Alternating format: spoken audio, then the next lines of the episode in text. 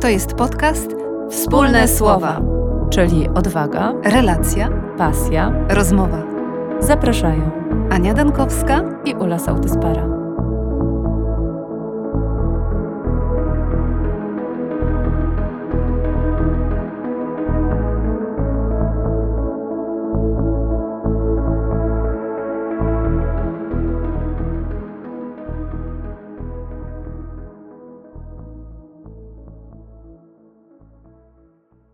Witamy. Witamy.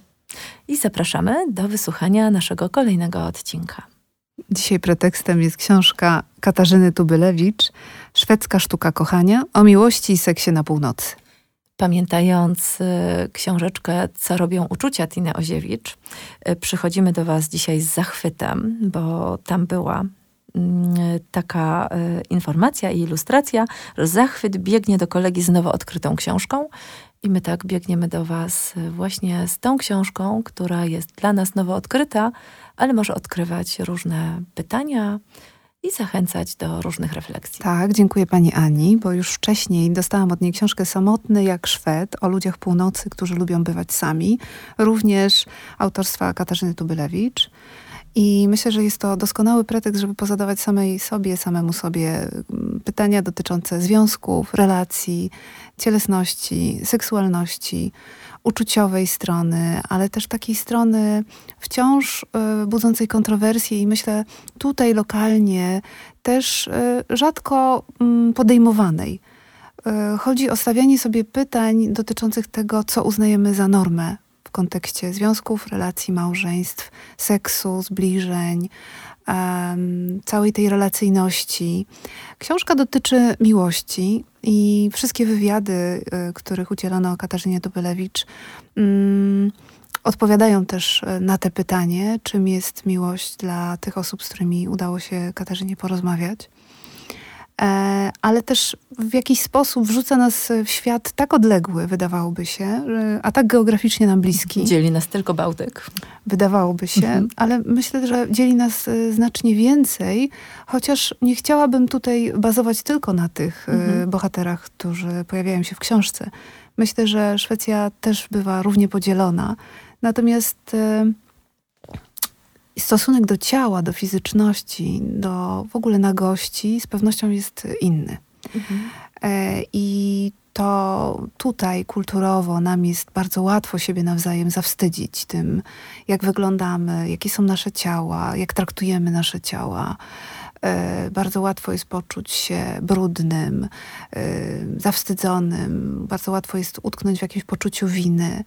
I myślę, że dużo jest jeszcze do zrobienia. Rozmawiałyśmy o edukacji, myśląc o tym całościowo, mogłybyśmy też zapragnąć takich e, lekcji, zajęć, spotkań, które mhm. m, byłyby dostosowane do wieku i potrzeb dzieci, ale które by pozwalały m, znajdować język, słowa, które byłyby zupełnie naturalne, bezpieczne, e, zupełnie w porządku, jeśli chodzi o temat właśnie seksualności i ciała jako takiego, mhm. bo to y, na pewno jest obszar wciąż taki, myślę, zaniedbywany.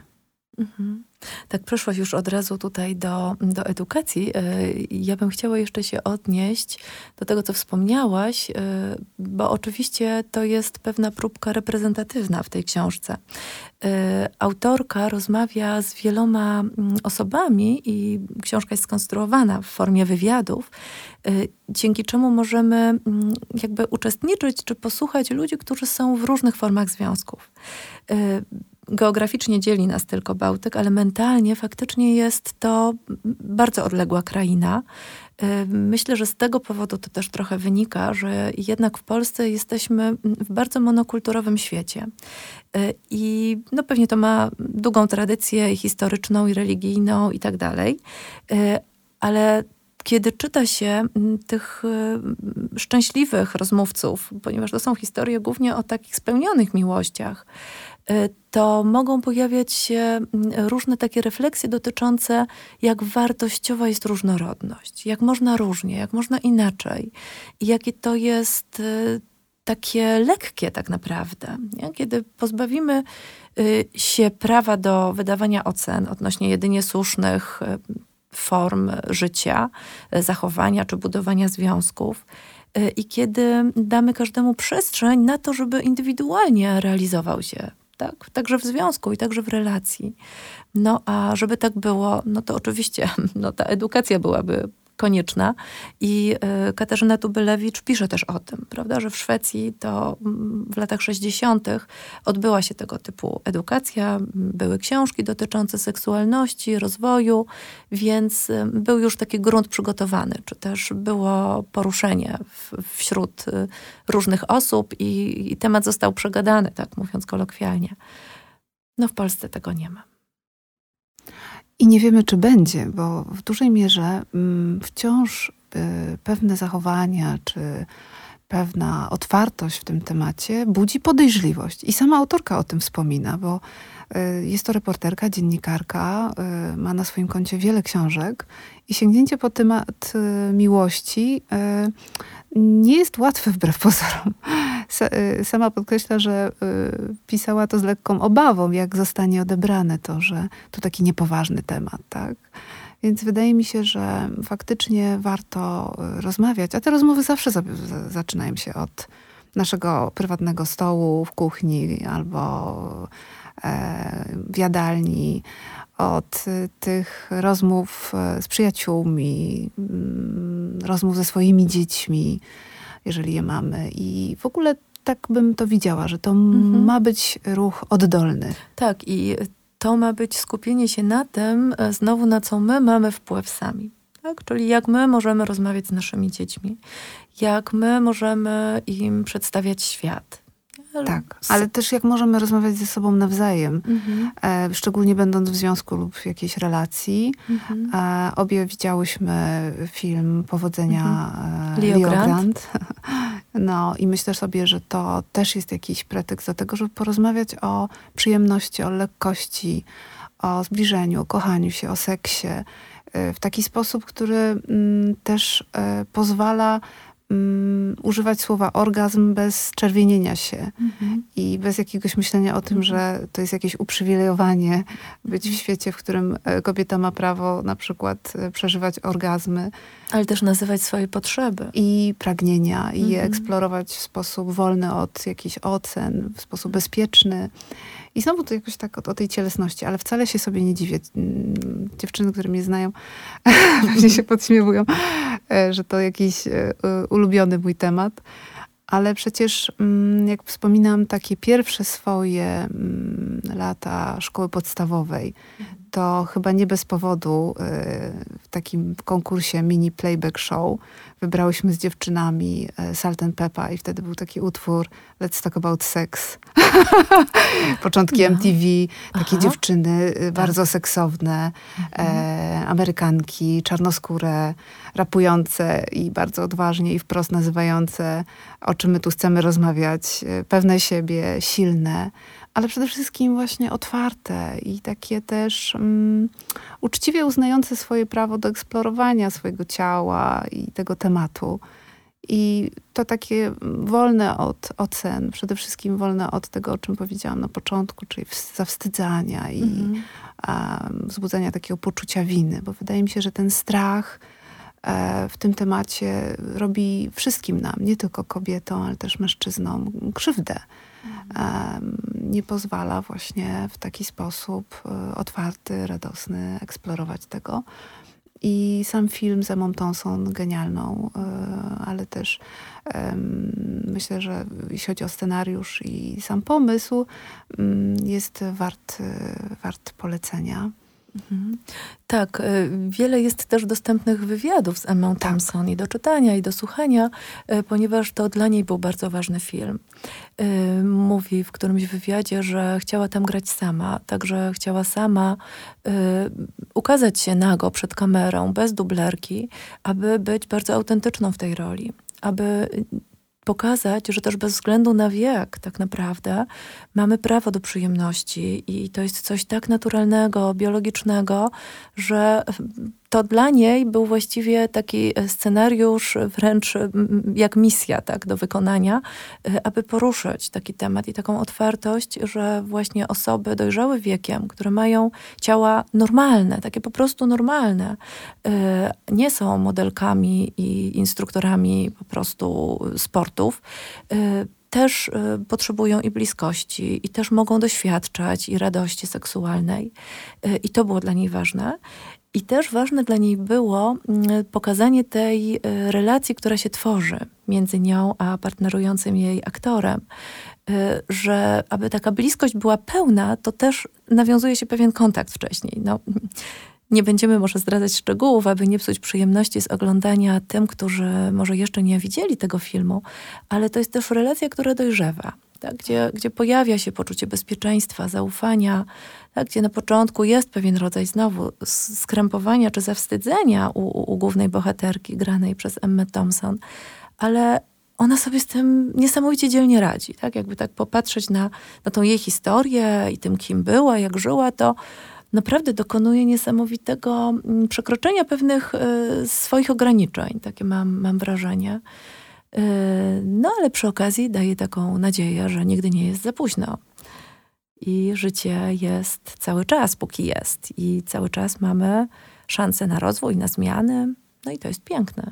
Historia Nancy jest y, taką dygresją, więc wracając do książki Szwedzka Sztuka Kochania, warto też wspomnieć, że w tych rozmowach pojawiają się różne definicje miłości. O tak. Bardzo różne. E, słyszałam też rozmowę e, na kanale YouTube e, Mariusza Szczygła z Katarzyną Tubylewicz, gdzie właśnie mówił, że on sobie tak wypisuje różne definicje miłości, które są konstruowane przez ludzi. I tutaj faktycznie co człowiek to definicja, bo też miłość jest czymś tak, wydaje mi się, nieuchwytnym, że ważne, żeby każdy po, sam poczuł, co to dla niego jest. E, I być może e, odnajdziecie się czytając tą książkę w opowieściach czy słowach niektórych osób, ale czasami trudno jest zamknąć w słowach to, jeden, co, to, co jest. Tak, jeden mhm. z rozmówców y, powiedział, że miłość nie ma jakby y, drugiej strony, nie ma zaprzeczenia, że tą drugą stroną miłości wcale nie jest nienawiść. Mhm. Y, i możemy się tak naprawdę zastanowić, y, co się dzieje, kiedy miłość też jakoś wygasa, nie? kiedy y, zmienia swoją formę. Mhm. I ta książka też zawiera w sobie tak. takie pytania. Co wtedy, gdy tej miłości już nie ma? Mhm. Y, myśląc na przykład o rozwodach, tak. myśląc o rozstaniach, o mhm. zakończeniu jakiegoś mhm. etapu lub jakiejś relacji lub związków, też stoimy przed tym pytaniem. Jak w ogóle się rozstawać. Tak, ale ten przykład, ci rozmówcy, to w ogóle mam wrażenie, że mogliby inspirować y, tutaj nas, Polaków, już tu i teraz. I tu by wielkiego szoku nie było, tak na, na początek, y, ponieważ y, jest to para, właściwie już w tym momencie trzy osoby, ale para, która rozwiodła się, ponieważ to ich uczucie, ich bliskość, taka mm, relacja miłosna, tak? No i, i, i w tym namiętność, ale też pewnie intymność, y, bycie razem, to wygasło. Ale to wcale nie znaczyło, że mieli ze sobą zerwać relacje zupełnie, y, bo nadal współpracują, pracują razem, prowadzą podcast, tak mm, nomen omen, a oprócz tego właśnie dbając o dzieci, często się spotykają, wspólnie spędzają wakacje, dbają o to, aby raz w tygodniu razem jeść kolację, mimo, że są na przykład w innych związkach i ich obecni partnerzy wtedy też w tym uczestniczą.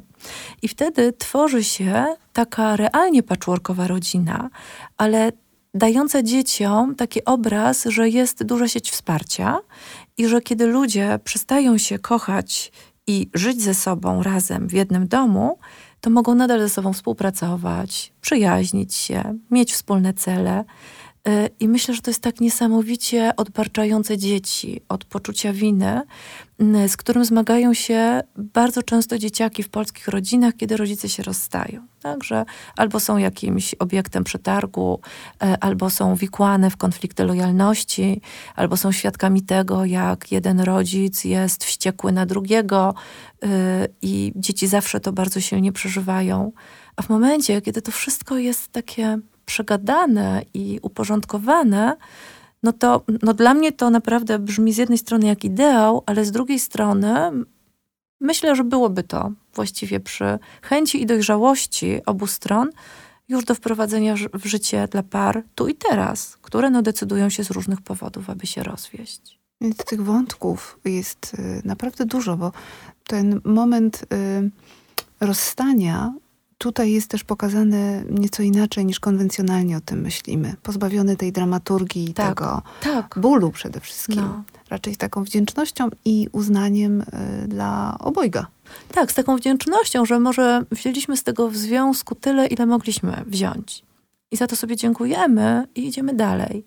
Już nie razem ze sobą, ale trochę obok, no bo mamy punkty styczne, czyli dzieci, czyli może jakieś inne jeszcze wspólne cele. I to jest takie zupełnie inne, no nie? Niż, niż te dramatyczne rozstania, o których mówisz. Tych jest zdecydowanie w tej chwili bardzo, bardzo dużo i też myślę sobie, że faktycznie nie mamy jeszcze takiego mm, dobrego sposobu, żeby też wspierać osoby, które są właśnie w takich krytycznych momentach. Nie każda osoba będzie e, skłonna, żeby trafić na terapię albo sięgnąć po jakieś mediacje, albo żeby rzeczywiście pójść po pomoc. Mhm. Y, W każdym razie zachęcamy do zapoznania się z tą książką, tak po prostu, aby zobaczyć, jak można inaczej, aby posłuchać pięknych historii, czasem wzruszających. Y, I też są historie, które podobnie y, jak film Powodzenia Leo Grant, dają taką nadzieję, że nigdy nie jest za późno. Tak, że miłość może pojawić się w nieoczekiwanym momencie, także w bardzo dojrzałym wieku.